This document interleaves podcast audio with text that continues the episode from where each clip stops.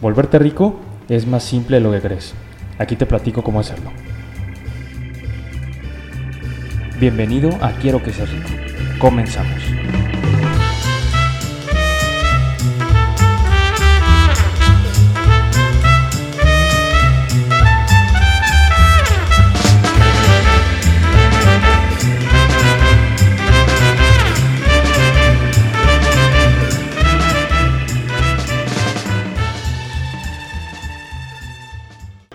Antes que nada, tenemos que hacer la diferencia entre ser rico y ser millonario. Porque no es lo mismo. Muchas veces creemos que, oye, si eres millonario eres rico, pero no, no es cierto. Tú vas a estar de acuerdo conmigo en que hay muchas personas que son tan pobres, pero tan pobres que lo único que tienen es dinero. Pero más allá de eso, porque eso habla a lo mejor de, de más sentimientos, valores, etc., yo te puedo decir que, que en la vida vamos a encontrar a muchas personas que no son más que pobres con dinero. ¿Sí? Vámonos a definiciones. Dicen los que saben que para ser millonario, para ser considerado millonario, tú tienes que tener un patrimonio de, dos, de al menos 2 millones de dólares. Y además, haber ganado más de 200 mil dólares en los últimos tres años. Eso ya eres millonario. Ahora, si yo te digo eso, si yo te digo que, que tienes que hacer eso para, para ser considerado millonario, pues imagínate, te lo estoy diciendo a ti, que apenas, a, ti y a mí, que apenas vamos empezando, que venimos de familias normales, que vivimos en un país donde con ganar 50 mil, 55 mil pesos al mes eh, de ingresos familiares ya somos considerados del 9% mejor pagado de la población, y yo te digo que para ser millonario tienes que tener un patrimonio de 2 millones de dólares y ganar 200 mil al año, híjole, pues está cabrón. ¿Estás de acuerdo? Con eso no quiero decirte que no puedas hacerlo. Ojalá te deseo que, seas millonario, ojalá que puedas lograrlo y que tengas muchísima lana. Y sí se puede. Está cabrón. Coincidimos. Pero se puede. No voy a acabar con los sueños de nadie. Y no quiero que caigas en la mediocridad de decir no, no puedo ser millonario nunca. Pero bueno, ser rico, afortunadamente, no tiene nada que ver con ser millonario.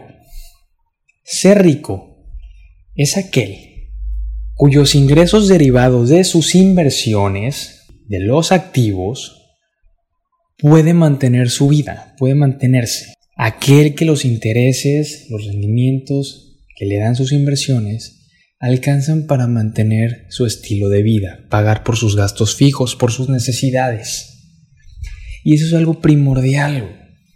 ¿Y por qué te digo que ser millonario no es lo mismo que ser rico? Porque hay mucha gente que gana millones, sí, que tiene un no, pero vive al día, güey. Y si mañana pierde sus ingresos, pues su patrimonio se empieza a ir en picada. Entonces no son ricos, porque tienen que estar trabajando constantemente por ese dinero o depender de alguien más. ¿Por qué no todos eligen ser ricos? Bueno, pues déjame decirte algo. Vivimos afortunado, desafortunadamente, ya tú me dirás qué opinas, pero vivimos en una sociedad que valora bastante el hecho de que digas, ay, tengo un buen puesto, tengo un buen sueldo, tengo un buen carro, tengo una buena casa. Sin importar que para tener todo eso tengas que trabajar eh, más de ocho horas diarias, a veces hasta los fines de semana, no tener tiempo para tu familia, no tener tiempo para disfrutar, estar dependiendo de un sueldo, de ver la casa, de ver el carro, y te digo, y te digo, esto es afortunadamente, porque si tú quieres darle gusto a la sociedad, nunca había sido tan fácil hacerlo, porque existen las tarjetas de crédito y hoy en día puedes deber el carro, puedes deber la casa y puedes matarte por y puedes pasarlo toda tarjeta y pasar toda tu vida pagando deudas. Que al final te va a pasar factura y no vas a tener para mantenerte ni donde quedarte muerto, sí es otra cosa.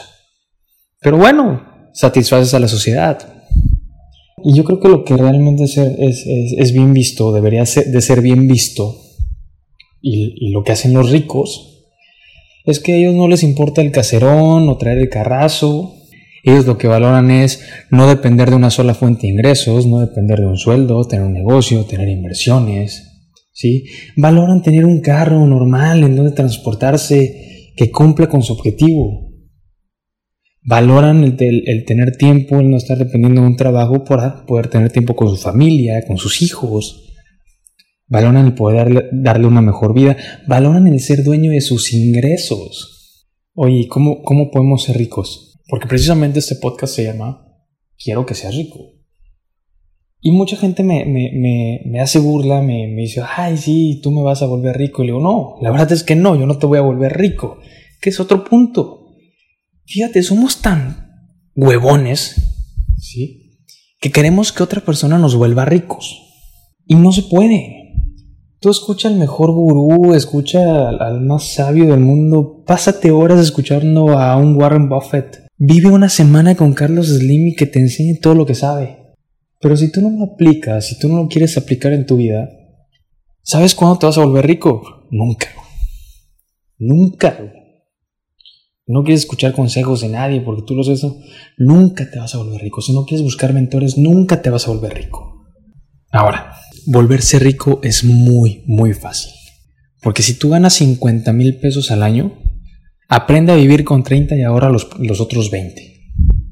Aprende a vivir con 30 y ahorra los otros 20. Porque si tú ahorras los, los otros 20, en 12 años y medio vas a haber juntado 3 millones de pesos. Y esos 3 millones de pesos tú los vas a invertir y vas a buscar ganar el 1% cada mes. El 1% de 3 millones, ¿cuánto es? 30 mil pesos. Y con eso puedes vivir.